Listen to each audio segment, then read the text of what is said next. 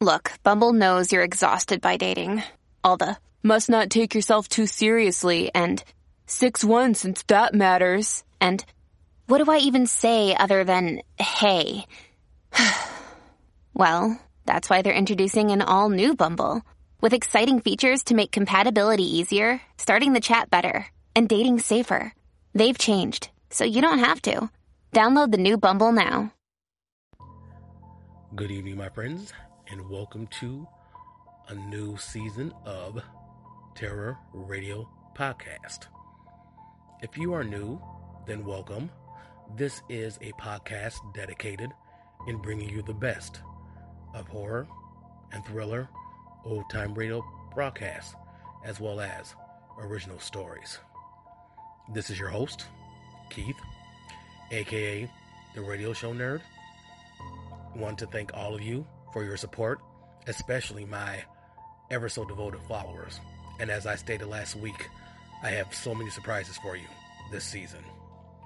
So without further ado, this is Terror Radio. The two radio programs I'm featuring tonight are, as I like to say, obscure but yet entertaining radio shows, which I think you will enjoy. The first being NBC Short Story, and the second, Mystery Theater. NBC Short Story was a half hour dramatization of American short stories by well known authors such as Edgar Allan Poe, F. Scott Fitzgerald, Ray Bradbury, Shirley Jackson, the list goes on. Now, this was broken up into three series. The first premiering on February 21st, 1951, and ending on July 13th, 1951, and it was directed by Andrew C. Love. The second series premiered on November 23rd in 1951 and ended on March 14th in 1952. Wade Arnold was the executive producer. Now, the third and final series premiered on April 11th and ended on May 30th, 1952. The dramatization tonight is an adaptation of the short story entitled The Lottery by author Shirley Jackson, who is well known for her story, The Haunting of Hill House. She is also the subject of the movie Shirley that came out in 2020, starring Elisabeth Moss. If you get a chance, check it out. I think it is on Hulu, if I'm not mistaken. Now, The Lottery was first published on March 14th, 1951.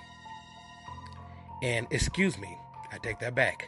It was first published in June 26, 1948, in an issue of The New Yorker. And this caused so much controversy. I guess you could say, in today's terminology, she would be canceled. I'm talking serious backlash. Subscriptions were canceled. She received so much hate mail, several death threats, and the Union of South Africa even banned the story.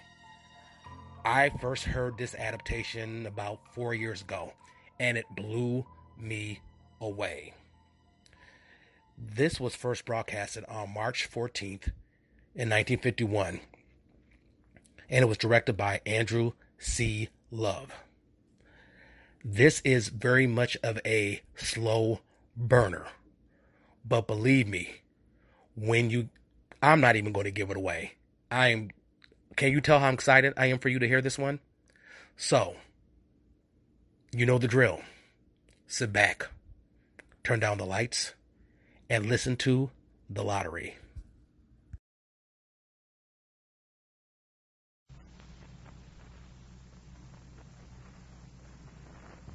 NBC presents Short Story. Tonight, Shirley Jackson.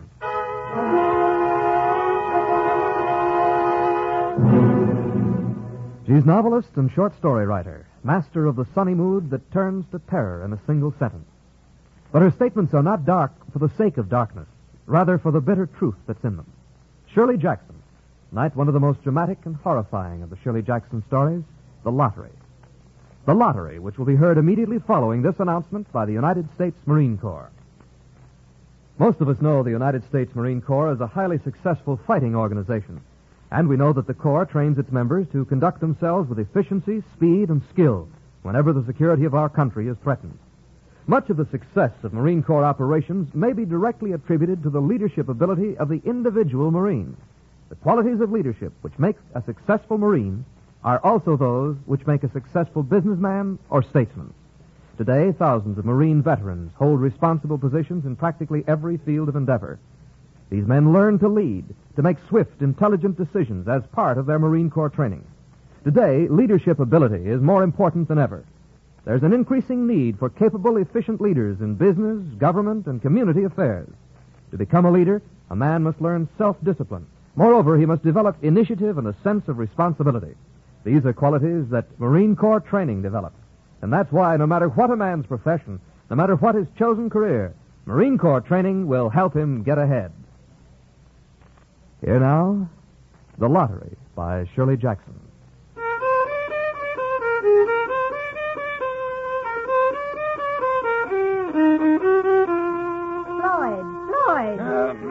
Floyd Summers, you get up out of that bed. Oh, it ain't seven yet. Of course it ain't. Oh. Now you get up, you hear? It's lottery day. Now, Dickie, you eat your cereal. I don't want no more, Ma. You eat up your cereal, because you ain't going to have nothing but sandwiches till supper time. Sandwiches? You heard me. I'm not going to cook no three hot meals on lottery day.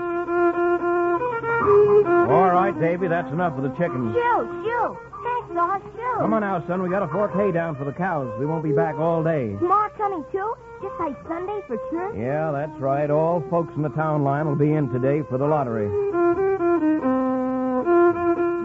I can't find my collar stud. Who took my collar stud? Now, just don't fret, grandsire. It's around here somewhere. Now, if I can't find my collar stud, I ain't going. 77 lotteries I've been to, never missed a one. Laura, you find my collar stud, you hear?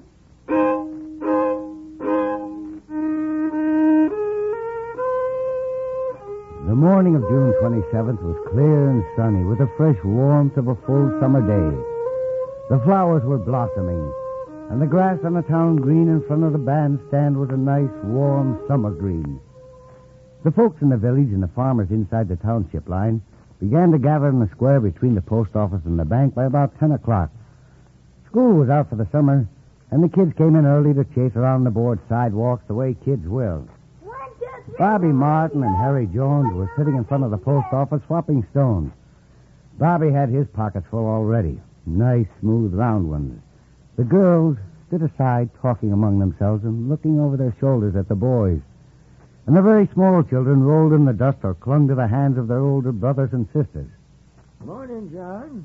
Morning, Mr. Summers. Yeah, nice day for the lottery, ain't it? Yes. Had rain yesterday up to the North Village. They got to start the lottery a day ahead to get done. 200 families. That right. Yeah.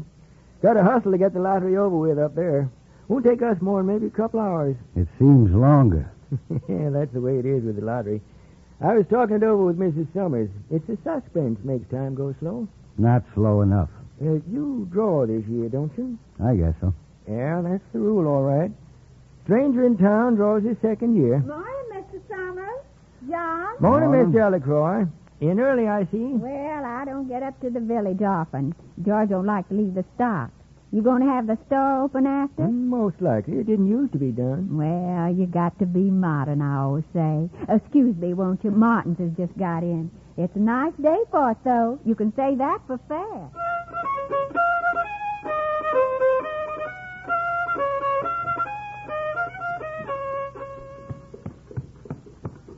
Can't you go faster, Pa? We'll miss everything. Oh, don't worry, Davy. We'll get there in plenty of time. I want to go into Summer's store after to get some patterns. Elsie Dunbar told me he's got some new ones in for short-waisted figures. Let's not talk about it, Tessie. What do you mean? I've got that flowered stuff left over from last year, and if I can get a good pattern. I don't want to talk about after. Oh, Come on, Pa. Can't we go no faster? All right. Up there. Get up. Up, up there.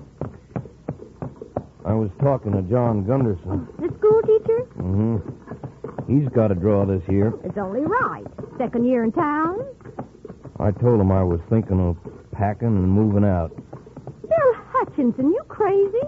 I told him I was going to pack the wagon and tie the stock onto the end of it and just move out. You mean just just leave the farm? That's right. I was going to do it before lottery day this year. That's crazy, Bill. Where would you settle? Well, your folks have farmed that ground since heaven knows when. Yeah, I know. I was going to just move out.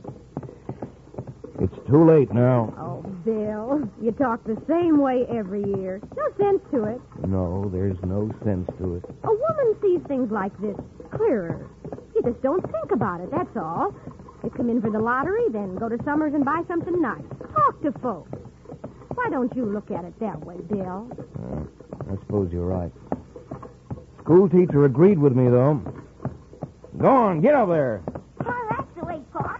Hurry up. We'll miss all the fun.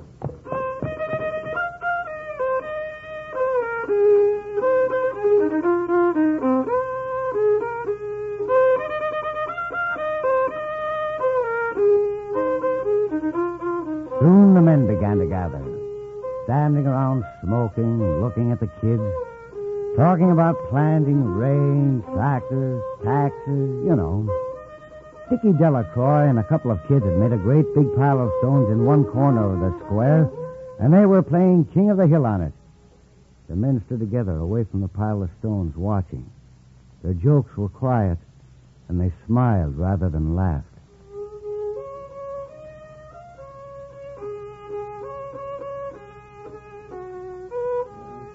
Nice looking folks, aren't they, John?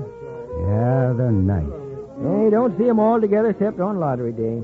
Of course, there's Sunday and church, but some go to the Congregationalist and some to the Baptist, and folks like the Dunbars don't go nowhere. Morning, Mr. Summers. Morning, Tessie. I've got those patterns in. I'll be over right after. John, Morning, Bill. uh, I want to talk to you. Hello, Summers. Morning. Don't worry about me. I've got to see about the box and all for the drawing. Oh, morning, Tommy. Well, it's the day. Yeah, You going to draw? I've got to. That's the rules. You said you wouldn't. You sat there in the post office and said you wouldn't. I know, but I'd have to leave town. It isn't easy to get another school this late. Well, anyways, you only draw for yourself. Tessie keeps talking about after. Starts me to sweating. She keeps talking about buying a pattern up to the summer store after. Short waisted, she said. I suppose you get used to it. I suppose if you've always had it, you don't think about it. I don't. I lived in the village all my life. I don't get used to it. Pop, can I hmm? stay with Dickie Delacroix? Can I stay with him? No, you got to stay with the family, Davy. Oh, the other kids got all the stones. Can I stay with them? Davy, I said, Davy, come here. Da- Davy. Look at that. He's having fun. All the kids are having fun. Why? That's what I want to know. Why? You're a farmer. You know the answer. You told me you couldn't find anything in the book says it has to be. It stands to reason you find it in the books, don't it? This isn't my part of the country, Hutchinson. I don't make the rules. It don't stand to reason you could try to find out the truth. That's all I say. You can't argue with the folks about the lottery. I've tried. No, you can't argue with folks. Well, anyways, it's a nice day for it.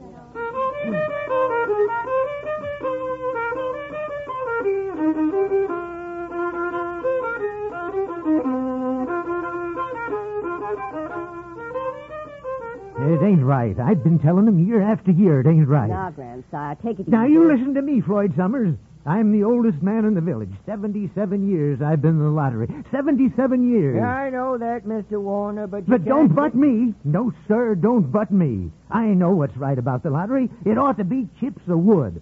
One chip with the name of every family, all in the big black box. We can't do it that way, grandsire. You know that. The box ain't big enough. That's the way it was when I was a boy. Chips of wood. None of this here bitty pieces of paper.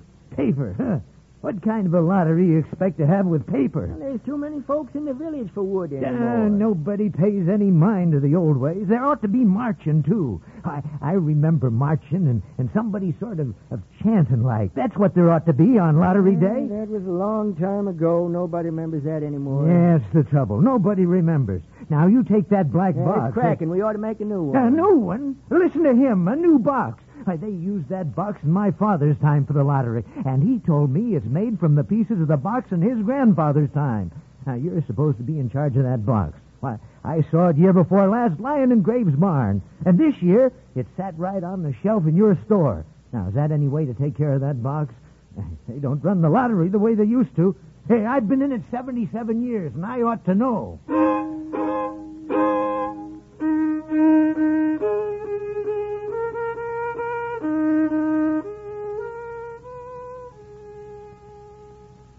Tessie.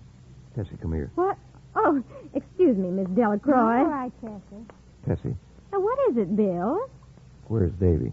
Playing with the other children there by the stone. Get him over here. Why? We're hitching up and getting out. Oh, we've got to wait for the drawing. We can't go now. I said we're going now. Oh, Bill, don't be silly. First place, we came all the way into the village for the lottery. Second place, Summers won't be open till after, and I want to get those patterns. But after, d- don't you understand? Suppose, suppose. Bill, I'm surprised at you. Why, nobody else acts this way. You, you've just got to take it as it comes. You're a farmer. You know that. What's that got to do with it? Well, you didn't take on when the hog died of cholera before killing time. You just went on. But that's different. It just happened. You can't help it if you don't go. No, I won't. Neither will you. I don't get into the village often, and lottery day is one time I can see all the other women and talk. I'm not going back till it's all over supper time. My goodness, Bill, you'd think it was something unusual. Lottery comes every year. It always has.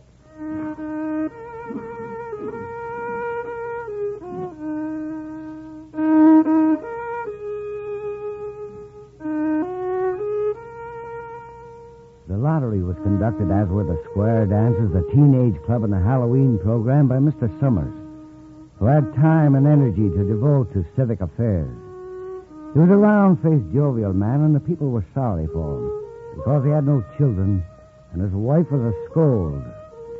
He was busy in the middle of the square with a little black box, setting it up and balancing it on a three-legged stool. Hey, one of you folks want to give me a hand with the box? Is uh, uh Mr. Martin? All right, uh, Hey, just hold it on the corner steady. Watch his hands, Summers. Now we're going to do this fair and square just like always. Now, last night up at the coal company office, Mr. Graves and I made up the slips of paper. It ought to be chips of wood. What kind of piddling lottery can you have with Now, chips of- Grandson, don't you interrupt Mr. Summers. They're in the box here. Anybody wants to can haul them out and check them over. Time now for the swearing in. Mr. Graves will administer the oath to me. I expect, as usual, we'll waive election. Didn't used to be no election. Used to pass from father to son. all right, all right. You, Floyd Summers, solemnly swear to carry out the duties of this lottery without fear, favor, or prejudice, bias, or any other untoward acts of omission or commission, so help you. I do. Ah. Well, I expect now we're ready. We'll proceed as usual, drawn by families according to the rules. Wait a minute. Huh? Wait a minute, Floyd Summers. Oh, looks like another interruption. Oh, morning, Mrs. Martin. How do you like that? Clean forgot what day it was. Hello, Tessie. Well, morning. How are you? I thought my old man was out back stacking wood. Then I looked out the window and the kids was gone, and I remembered it was the 27th and came a running. Did I miss anything? Oh, you're in time. They're still talking away up there. We was just beginning, Mrs. Martin. Now, you just take your place with your family. My hand's still wet from the dishwater. Well, now, I guess we better get started. Let's get this over with so we can get back to work. Uh, ain't anybody here? Huh? Well, now, let's. This ain't the drawing, just checking the list. Now, uh, Adams? Adams? Well, I'm glad to see you. I missed you last Saturday. I guess you made it after all, huh, Miss Martin? Well, now, Tessie, between you and me, I knew it was lottery day, but you wouldn't have me leave the dishes in the sink now, would you? Dunbar? Dunbar? Dunbar. Dunbar, come on. Who's drawing for Dunbar? Clyde broke his leg, didn't he? Now, who's drawing for Well, I him? guess I draw. Oh, that's right. That's the rule. Wife draws for husband. Except you got a grown boy to do it for you, haven't you, Jenny? Well, Horace is not but 16 yet. Guess I got to fill in for the old man this year. All right, I got that check. Watson boy drawing this year? Yeah. Oh, there you are, Charlie. Good to see your mother's got a man to do it. I suppose old man Warner's here. You know darn well I'm here, Floyd Summers. I was just talking to you. I ain't missed the lottery in 77 years. All right, Vince, I was just joking. well, that gets the list straight. All the rest is straight families. Unless anybody's got anything to add, we're ready for the drawing. Now then, Adams. Adams. Hi, Steve. Just draw any one. Don't look at it till after. Next, Adamson. Adamson. Right, that does it.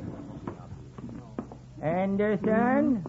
Anderson. Seems like they changed the order of drawing, don't it, Tessie? Oh, no, that's the way it's always been. Seems like there's just no time at all between lotteries anymore. Seems like we got through with the last one only last week. I declare the way time flies. Time sure goes fast. Delacroix. Delacroix. There goes my old man. Now, don't worry, Agnes. Dunbar. Oh. Dunbar. Is that you, Janie? Well, you, you ladies will excuse me. Come on, Janie, you're holding us up. There she goes. I'm coming. Well, folks shouldn't hold up the lottery. It takes up a perfectly good morning as it is. Well, last year I didn't get time for half the things I meant to do in town. You're right, Tessie. My old man says he don't like lottery day 'cause I always run the bill up at summer sky high. Gunderson. John Gunderson. oh, there goes the schoolmaster. I'm not going to draw, Mr. Summers. He's got to draw. Now, John, you know the rules. This is your second year in the village. I know. But I'm not going to draw. Now, don't be contrary, boy. Everybody draws in the lottery. What makes you better, schoolmaster? I don't believe in it. Now, that isn't the point, John, and you know it. Listen to him. He don't believe in the lottery. You hear that? Now take it easy, Why, Grandpa. we've always had the lottery. Everybody knows that. Always have and always will. Over in the North Village, they're talking of giving up the lottery. A pack of crazy fools in North Village. Listen to this idiot. Nothing's good enough for him. Next thing you know, they'll be wanting to go back to living in caves. Nobody work anymore. Live like that for a while. They don't have the lottery up where I come from. Stopped it years ago. Yeah, maybe so, but we ain't fools, not here. Used to be a saying, lottery in June, corn will grow soon. You listen to him with his books and ciphering. First thing you know, we'll all be eating stewed chickweed and acorn. You're right, Yeah, Grandpa. sure. There always been a lottery.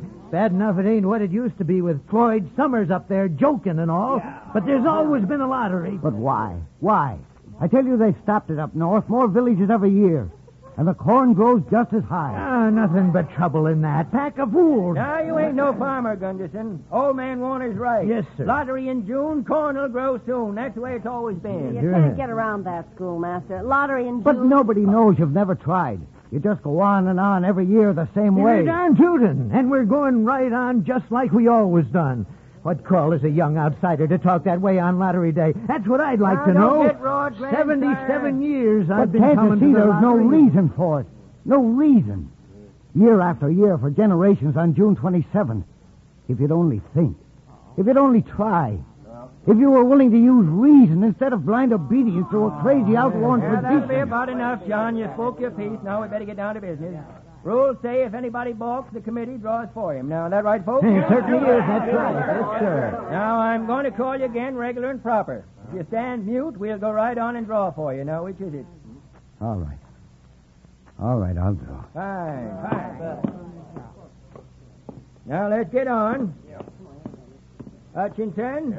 Bill Hutchinson. Get on up there, Bill. There goes your man, Tessie. Imagine the schoolmaster making such a fuss. He's no better than the rest if everybody draws on lottery day.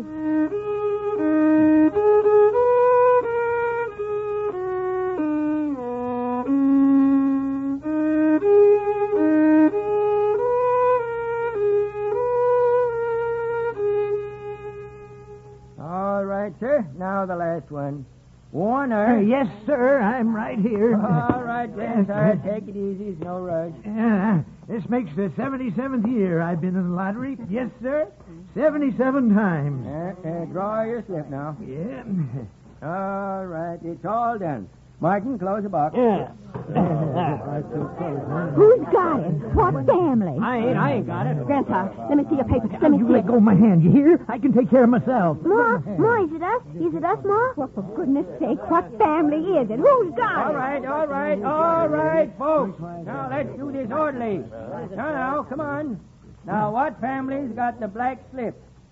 It's the Hutchinsons. There. Look, Bill Hutchinson's got it. Yeah, that's right. Aggie, Aggie, you run tell your father it's the Hutchinsons. Go on, run. It isn't fair. It isn't fair. Like Summers, I saw you. You didn't give him time to take any slip he wanted. I saw you. It wasn't fair. Now, Tessie, be a good sport. All of us took the same It chance. isn't fair, I tell you. It isn't fair. Shut up, Tessie. Well, now, everybody, that was done pretty fast. Just one hour, two minutes. Now, we've got to be hurrying a little more to get done before It noon. wasn't fair. Now, Bill, uh, let's see. Uh, you draw for the Hutchinson family, don't you? You got any other households in the Hutchinson? There's Don and Eva. Make them take their chance. Make them draw. Now, Tessie, Eva's your daughter, but she's married now. Daughters draw with her husband's families. You know that as well as anyone else. Oh, sure. It wasn't fair. I guess that's it, Joe. My daughter draws with her husband's family. That's only oh, fair. Well, now, Bill. I guess there's just us, Floyd. Davy, Tessie, and me. All right, now. And as far as drawing for families is concerned, it's you. And as far as drawing for households is concerned, that's you, too. Guess that's right. Martin, you give me the tickets for the Hutchinsons, all three of them. You got their tickets back? I got them. They're in the box, Floyd. All set, then. I, I think we ought to start over. Now, I tell you, it wasn't fair. You didn't give him time enough to choose. Everybody saw that. Now, we'll have to get on now. Are you ready, listen, Bill? everybody, listen. You gotta listen. It was fair. You could see You that. ready, Bill? Ready. Davy pick first, then you, then Tessie. Now, you got that? Here, help little Dave. Davy, come here. Sure, Pa. It wasn't fair. Miss Delacroix, you could see they didn't give him time. Now, don't make a fuss, Tessie. It ain't fitting. All right, now, Bill. You take the slips and keep them folded till everybody picks. Come on, Davy. Go on, son. Now, Davy, I, I want you to pick a piece of paper out of this box and hold tight. You understand? Sure, Mr. Summers. All right. Pick now. just, just one paper, Davy. Oh, I got one. Good. Now, you better hold it for him, Martin. All set. All right, Bill. One paper. That's right. Now, Tessie. Oh, no, no, it wasn't fair. Tessie, you've got to draw. Come on, Tessie. All right. All right. I hope it ain't the child. Don't Yes, seem not the way it used to be.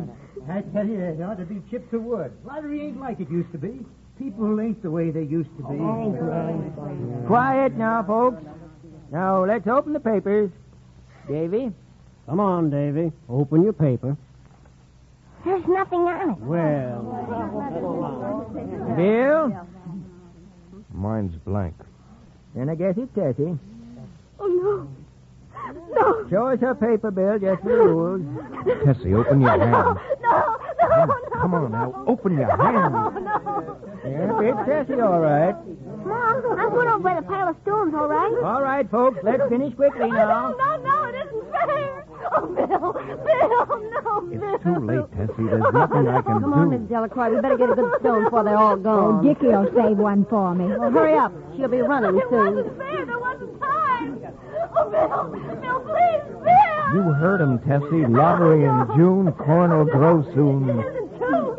It isn't true. It isn't Mom, here's a stone for you. Here, Mom. Oh, that's a nice boy, Dickie. Mm, What a nice big stone. Uh, you'll have to go ahead and I'll catch up with you. Can't run at all with arthritis in my knees. All right. There's Davy. Davy, Davy, come here. Yes, ma'am. Now, here's a little stone for you. Take it. Sure. Now, you come along with me, Davy. Sure, I want Mr. Fun. We've got to run after Ma now, huh? That's right, Davy. Come on. Listen, everybody, they didn't give me time. It wasn't fair. Everybody, Agnes, to help me. Come on, Davy. Throw your stone. Go on. Throw your oh, It stone. isn't fair. It isn't right. Oh, Bill, Bill, you can't let them, not me. It can't be me. Oh, it wasn't fair. They can't do it to me. Agnes, Emily, you can't. You can't really, not me. Go on, Davy. Now throw your stone. No, no, not the stone. No, it isn't right. Oh, Davy. Davy, my own baby. Don't. Don't.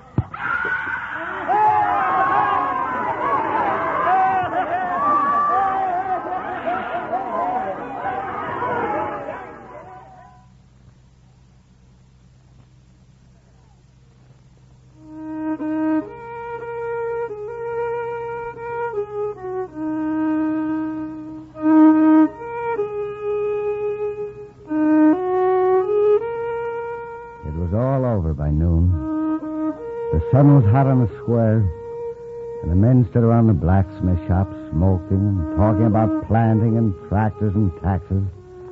And the women gathered in summers and bought yard goods and patterns and notions. The little children played in the dust, throwing pebbles at each other. The lottery was over for this year.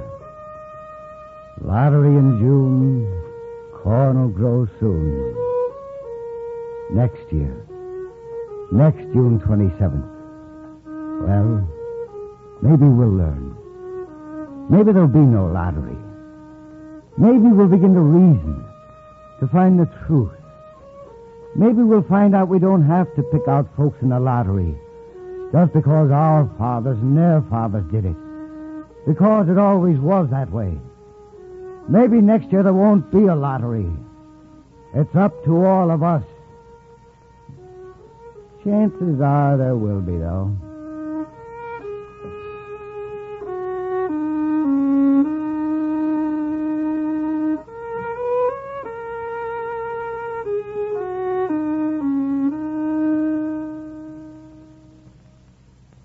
You have heard The Lottery by Shirley Jackson, whose novel The Hangsaman will be published soon.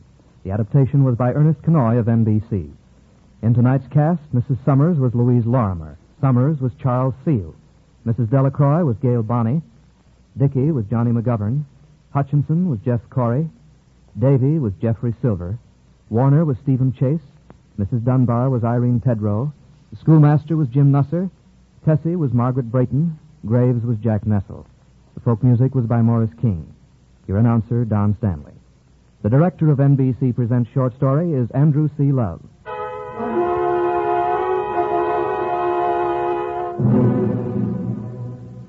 Be with us again two weeks from tonight as NBC presents Short Story.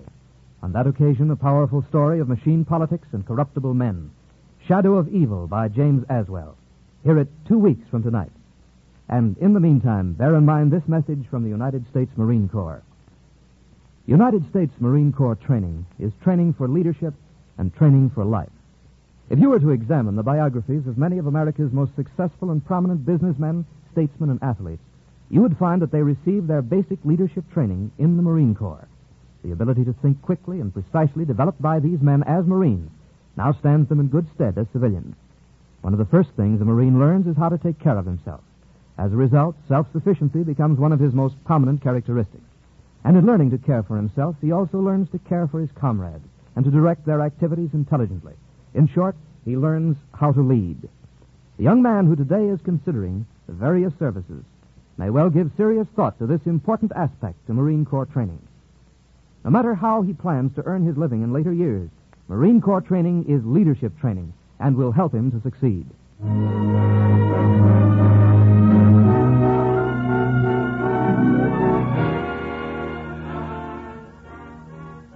This program came to you from Hollywood. This is NBC, the national broadcasting company.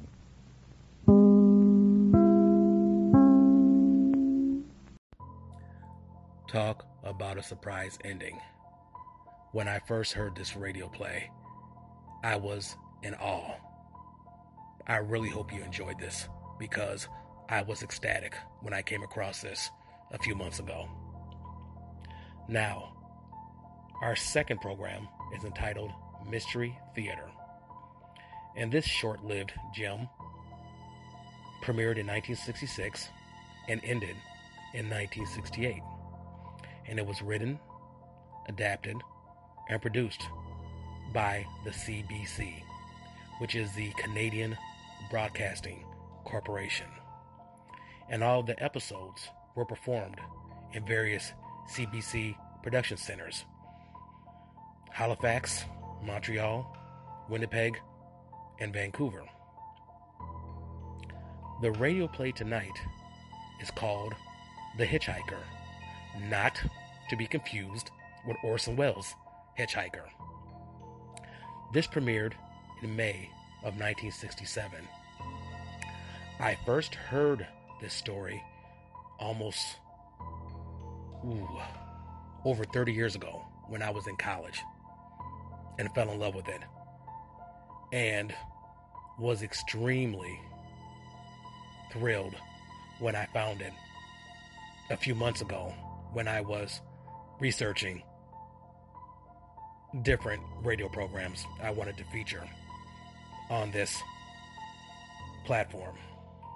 So, you know the drill. Sit back, turn down the lights, and listen to The Hitchhiker.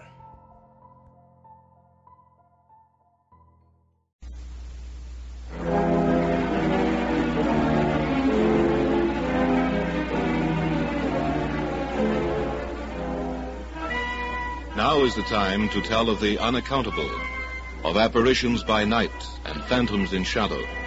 Time to tell strange tales of fantasy and the supernatural. Mystery Theater presents The Hitchhiker by Alan King.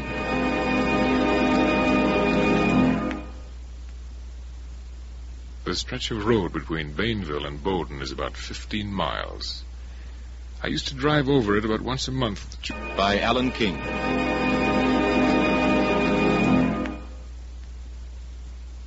The stretch of road between Bainville and Bowden is about 15 miles. I used to drive over it about once a month with George Kirby. George was supervisor for the J.K. Landon Land Company, and we used to make a monthly inspection trip over his territory. We usually worked it so that we ran into Bowden at night. It isn't a big town, but there's a good hotel there, and we could always make it back to our hometown before dark the next day. We would take turns driving. When George was driving, sometimes I'd sit with him. If I was pretty tired, maybe I'd move into the back seat and sleep for a while. This particular night, about six months ago, he was driving and I was sitting in the front. It was a poor sort of night. It had been raining and there were patches of mist that came at you when you least expected them. I'd been telling George about a farmer I'd met. This'll kill you. The guy looks me right in the eye and says, Boy, you won't sell me one of those things. I invented one myself ten years ago. Did you see it work? Sure, he showed me. You should have heard the noise. Sounded more like a young threshing machine. You gotta hand it to those farmers. You know, those guys can make anything and fix anything. Well, I remember one once in Indiana someplace. George, Yeah, look out! There's someone in the... Where?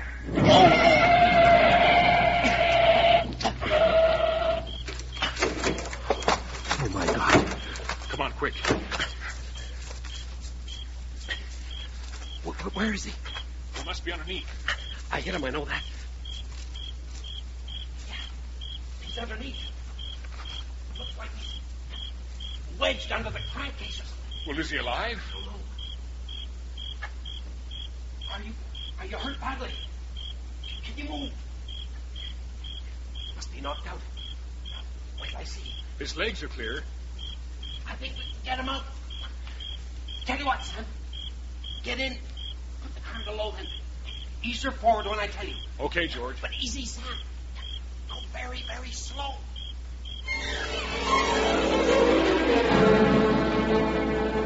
We got him out. I'm not sure if he was alive. His face was all mucked up with gravel and oil. But he was dead when we got to Bowden. We talked to the police. There was an inquest later. George wasn't held. It was an accident. George Kirby and I went about our business.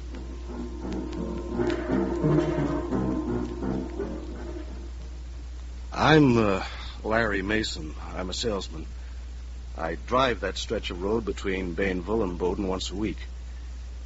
In one place, you come to a curve where there's a sort of ravine on one side and quite a drop on the other. It's not dangerous. There's a good, strong guardrail, clearly marked. The locals just call it the Gap.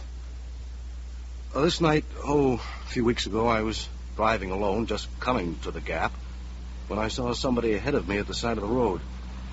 It was a man giving me the thumb. I pulled up and opened the door. On a lift? Thank you. Come on in.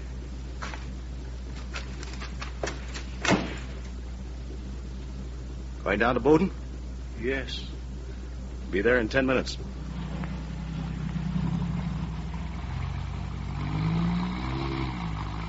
Uh, don't often see anybody around here at night.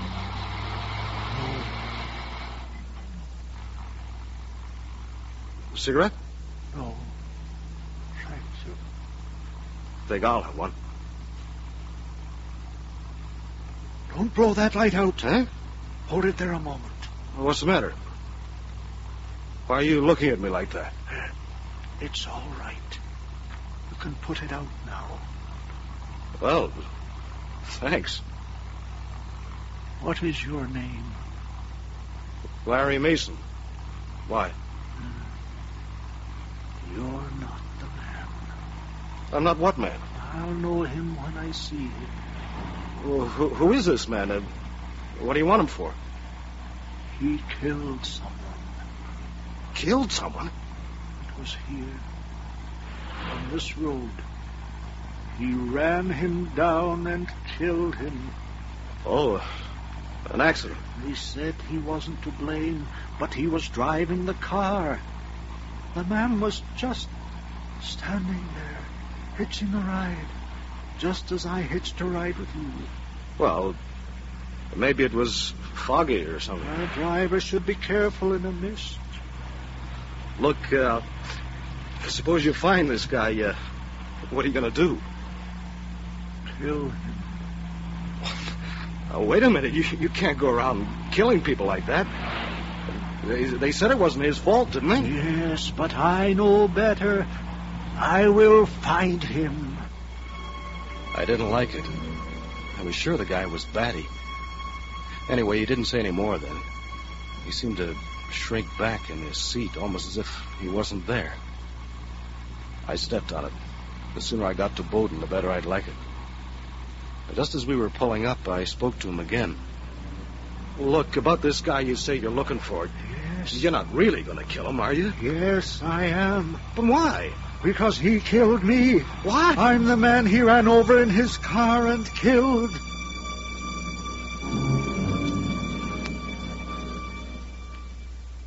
Whether the door on his side opened or not, I haven't any idea.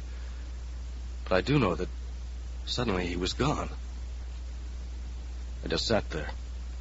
I lit a cigarette and kept telling myself the guy hadn't been in the car. He hadn't talked to me. And all the time I knew I. I didn't know what I knew. I threw the cigarette away and went in for a coffee. Biddy Kirk was behind the counter with the usual grin all over her fat face. Hiya, Larry. Hi, Biddy. Coffee? Yeah. And what else? We got some nice. Hey, what's the matter with you? You look like you want something stronger than coffee. Uh, coffee will do. Nothing to eat. Hey, are you sick or something? No, I'm not sick. Okay. Here you are. Here's your coffee. Thanks. Look, are you sure you're okay? You don't look very good. I'm okay. Say, uh, Biddy, Yeah? do you remember about. Oh, I guess it must have been a few months ago. There, there was a Hi, bat. Biddy. Jack. Larry. Hi. How's the coffee tonight, Biddy? Strong enough for you. Swell. Coming up. Anything to eat? I don't know. I'll drink the coffee first. Okay. Here. Well, call me if you want something. Gotta get back in the kitchen and get some sandwiches made. You just drive in from Bainville? Yeah. Why? Oh, I, I just wondered. What's on your mind? Lose a big order or something? No, I.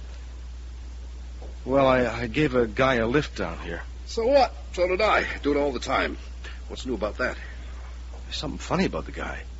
I picked him up just the other side of the gap. Gave me the creeps. Wait a minute. What'd this guy look like? Oh, uh, pale sort of hair, dead looking, grayish sort of face. Yeah? Go on. He, uh, he talked about an accident. I lit a cigarette and he, he sort of peered into my face when I struck the match. And then he said, I wasn't the guy he was looking for, or something like that. Where did you drop him? Brought him right into Bowden. Stopped the car and he was gone just like that. Larry, I picked up that guy myself. Just the other side of the gap. I shouted at him. It wasn't the same man. He was kidding me. It, it wasn't possible. It... But the description tallied. The only difference was he'd only ridden a couple of miles with Chuck and hadn't said anything about the accident. Accident? What accident? I'll tell you in a minute. First of all, when I'd brought him into Bowden, how did he get back to the other side of the gap in time for you to pick him up? You were right behind me. He couldn't. Not unless he's got a twin brother. Or unless he's a ghost who likes hitching rides. Yeah. That's about the only explanation. hey, what is this? You trying to tell me you Uh, believe... just a minute, chum. Biddy, Yeah? Getting hungry out there? can you come out a minute? Sure. Now, what'll it be? Corned beef on rye? Biddy, uh, I want you to tell me something. Can you remember an accident between here and Bainville? Oh, I can remember plenty of them. Oh, yes, I know, but this one. Well, I, I, I don't know the name of the man who was driving. I don't even know when it was, but he hit a hitchhiker. A hitchhiker? Can you remember it, Biddy? Sure, yeah. Yeah, that was George Kirby. He was driving not very long ago. And Sam Henderson was with him. Yeah, they have the inquest up in Bainville. Yeah. It was a misty night, I remember. George said at the inquest he couldn't see very well, and he hit this guy before he even saw him. Who was the guy he hit? Do you know? Oh, he lived up by the gap. I know, I didn't really know him. Seen him in here a couple of times. He was a writer or something. What's all this about? Well, what did he look like? Pale sort of guy. Looked like he needed a good meal. Kind of mousy colored hair. That sounds like. What sort of a voice had he? Oh, I don't remember. Yeah, kind of quiet and slow, I think. That's what I wanted to know. Okay, thanks, Biddy. Anything to oblige. I guess I'll go back to my sandwiches. Give me a shot when you're hungry. Okay. Come on, Larry. What is all this? Chuck, the guy you and I picked up is the guy George Kirby ran over and killed. Are you out of your mind, Larry? He's dead. Dead or not, the guy I picked up looked right into my face and said he was after the guy who ran him down and killed him. And Ah, you're making this up. And when he found this man, he was gonna kill him. I don't know how long we sat there arguing it out. In the end, we didn't know whether we were sane or crazy. We had all the facts. They'd only fit into one pattern. And that pattern was impossible. In the end, we did come to one conclusion. It seems to me, whatever way you look at it, this George Kirby may be in danger. Yeah, but from what? Or from whom? Somebody's threatening him. Or trying to scare him. Somebody pretending to be a ghost. It must be two people pretending to be a ghost. There's one thing certain. The man you picked up tonight can't be the same man I picked up. It's not physically possible. Chuck, I don't believe in ghosts any more than you do. But what happened tonight can't be explained. Can. It must be. Well, Maybe these two men we picked up were twins. triplets. The third one was the guy who was killed. Well, that's fantastic. Is a ghost any less fantastic? No, but. Well, anyway, we gotta warn this guy, Kirby, that someone's after him. We don't even know him. Oh, we can leave a message with Biddy. Uh, give her a shout. I want something to eat anyway.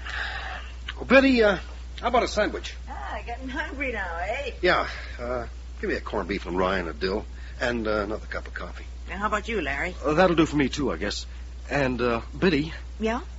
will you be seeing this, uh, George Kirby sometime? Don't guess so. He comes in pretty regular. Could you give him a message? Sure, sure. What is it? Well, just tell him that. Well, we found out that somebody's threatening him, see? Threatening him. Who is? Well, we, uh, we don't quite know. Tell him not to pick up anybody between here and Bainville. I don't get it. It's all right, Biddy. He's in danger. And we don't know him, so the only thing we can do is leave the message with you. Well, I'll tell him. But he'll probably laugh in my face. Well, maybe he will. But tell him anyway, see?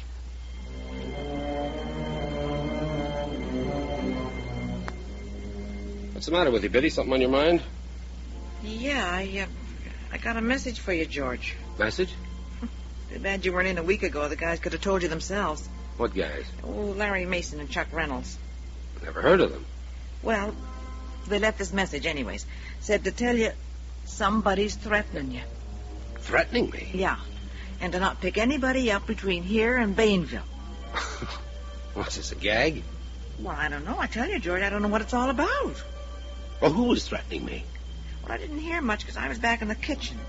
But they did ask me about that accident you had. Asked a lot of questions Well, about it was an accident. They said so at the inquest. Yeah, yeah, George, I know that. Nobody's got any right to rake that up and threaten me. Sure, George. It wasn't your fault. We know. it wasn't, you hear? It wasn't my fault. Who's this, this Larry Mason and, and Chuck, whatever his name is anyway? I don't know. Then what right have they got to Now, come around? don't get excited. They wasn't threatening you.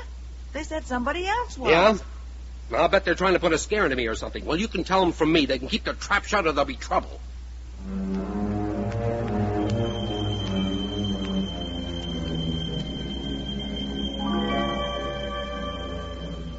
The next time I saw Biddy, I heard how George Kirby had taken the warning. That's what you get for trying to help somebody. Anyway, I'd done what I could. And as the days went by, I began to feel as though I'd dreamed the whole thing. It was all too fantastic. Then one day I met George Kirby face to face. I'd gone to Indianapolis for a sales meeting. And I was sitting in the hotel lobby after dinner when a big man came up to me, looking full of fight. Are you Larry Mason? Yes? I'm George Kirby. I want to talk to you. George Kirby? Yeah.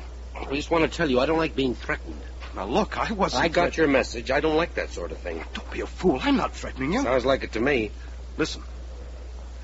I picked up a guy between Bainville and Bowden. He looked me over carefully, asked my name, and then said I wasn't the guy he was looking for. But then he said he was looking for the man who killed somebody in an accident on that road not long before. Go on. He said when he found that man, he was going to kill him. Is that all? I figured he was a kind of a nut. He tried to make out he was the man who was killed. I'm supposed to believe all this? I don't care whether you believe it or not. But I'll tell you this. That same night, a friend of mine picked up the same man. And we both talked it over and decided the least we could do was to warn you. Thanks. Well, we figured maybe the man you killed had a, a brother who maybe thought you'd got off easy. David Quinn hasn't any brothers. I found that out. Well, anyway, that's what happened. Now you know about it. You can do what you like.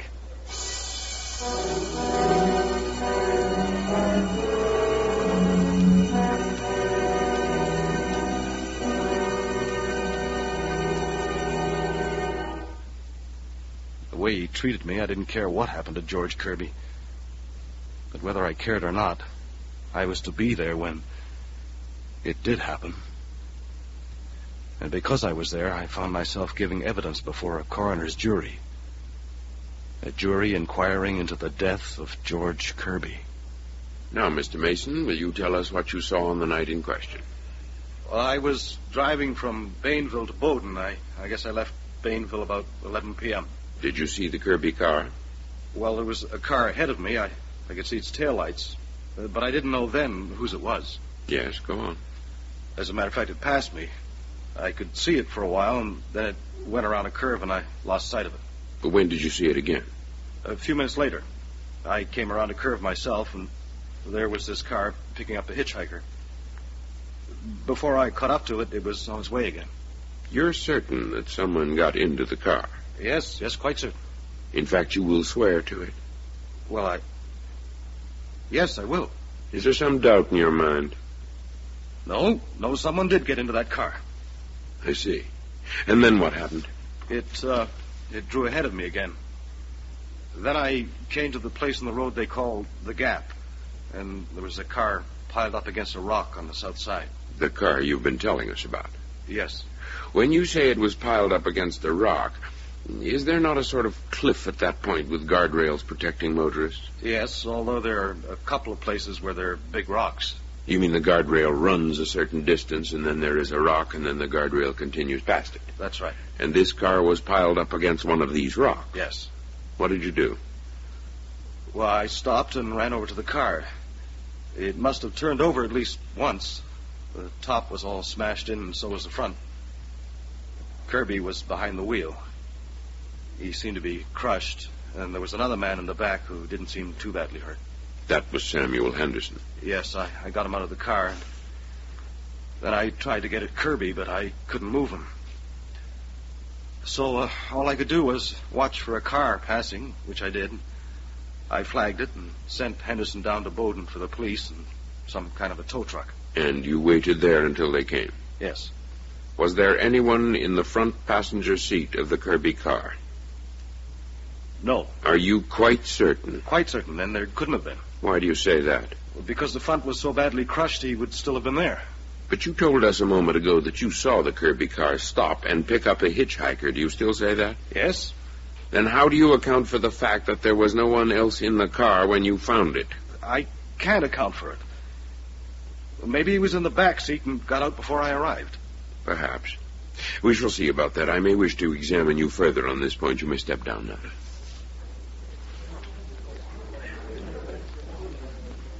Mr. Henderson, you were riding with George Kirby on this trip? yes, sir. Will you tell us what happened after you left Bainville? Well, I was dozing in the back seat. We take turns driving. I was asleep, I guess, till, till something woke me up. What was that? The car stopping. I sort of opened my eyes and saw George lean over and open the other front door, and a man got in. No doubt about that. None at all. I didn't see him very clearly. I, I didn't really want to wake up. I, I was tired. Did you, in fact, stay awake? More or less. George was talking to this hitchhiker, but the man said almost nothing. That is, until just before the accident. What did he say then? He said, uh, You are George Kirby. And George said, Yes. Then the man said, You killed David Quinn. That woke me up. David Quinn was the man Kirby had killed in an accident some months before? That's right, sir. I was, I was startled. George looked at him and said, So what? Then the man said, I have been waiting for you. George started to say something, and then suddenly the man said, Look out, there's something there's someone ahead.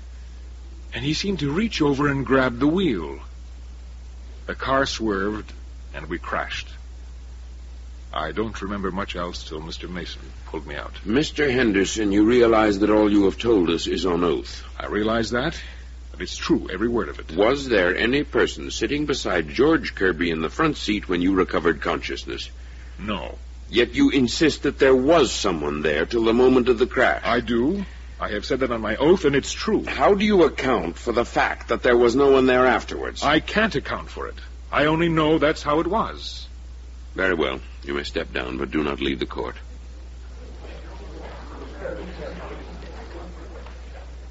You are a trooper with state police? Yes, sir, I am. I understand you were called to the scene of the accident in question between 11 and 12 at night. Yes, sir. What did you find on arrival? I found the Kirby car piled against a rock on the south side of the road. It had hit the guardrail and bounced off it and then turned over. Mr. Mason was waiting for me. I found George Kirby pinned behind the steering wheel, apparently unconscious. I had brought up a truck from the police garage, and we had to use tools to get the door off on the driver's side so we could get Kirby out. How badly was he injured? He was dead when we got him out. What did you do then? I took a statement from Mason, and then I went back and examined the marks of the car on the road. I saw that it had apparently swerved right over to the guardrail. How do you come to that conclusion? Uh, by the skid marks. Kirby must have applied the brakes, and they left marks. Did you examine carefully the front of the car and the roof? Yes, sir. The whole front and top had been smashed. In your opinion, if anyone had been riding in the front passenger seat, could he have gotten out? He could not. I will swear to that. You have heard the evidence of Mr. Mason and Mr. Henderson to the effect that Kirby did pick up a passenger. Yes, sir. All I can say is he must have got out before the crash. But Mr. Henderson says he did not. I don't know about that, but I will swear that no person was in that front seat at the time of the crash. It couldn't be. They had Henderson and me back on the stand, and they made monkeys out of us. It wasn't so bad for me. The hitchhiker could have got out of that car without my seeing him. But Henderson wouldn't budge an inch from his story. Uh, in the end, we both slunk out of the inquest with everyone convinced we'd both committed perjury. Henderson took me over to the hotel to have a drink in his room. I sure needed it. Who was he, Mason? Who was he? You know, don't you? Yes. Yes, I know, and yet. And yet it couldn't have been. You imagined it. And I imagined I gave him a lift three or four weeks back. I imagined he said he was going to kill George Kirby. And Chuck Reynolds imagined he gave him a lift, too. I imagined him. And I'll never forget him. Neither will I. Neither will I, because. He... Oh, don't say it, Henderson. After all, we don't believe in ghosts, do we? I believe in what I see, Mason. Then you didn't see anything. Mind if I help myself? I need it. Now, please go ahead. Thanks.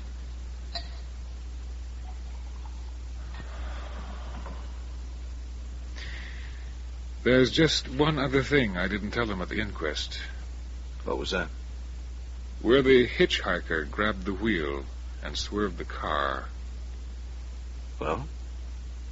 It was precisely at the spot where David Quinn was killed.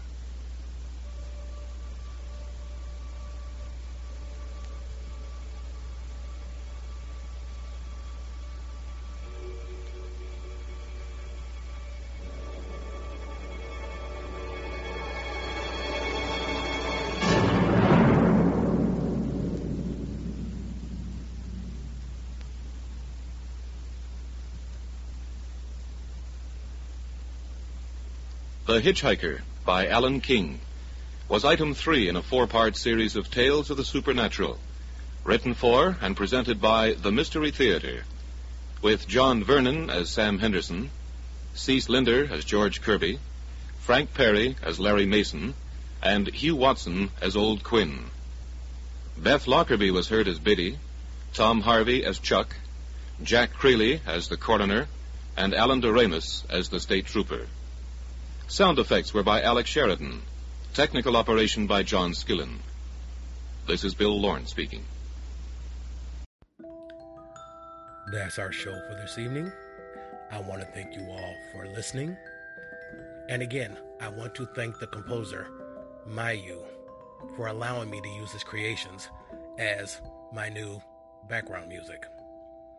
And remember, you can find me on Facebook at facebook.com slash terror 1970 or you can find me on instagram at radio show nerd or on twitter at radio show nerd 1 again this is your host keith aka the radio show nerd signing off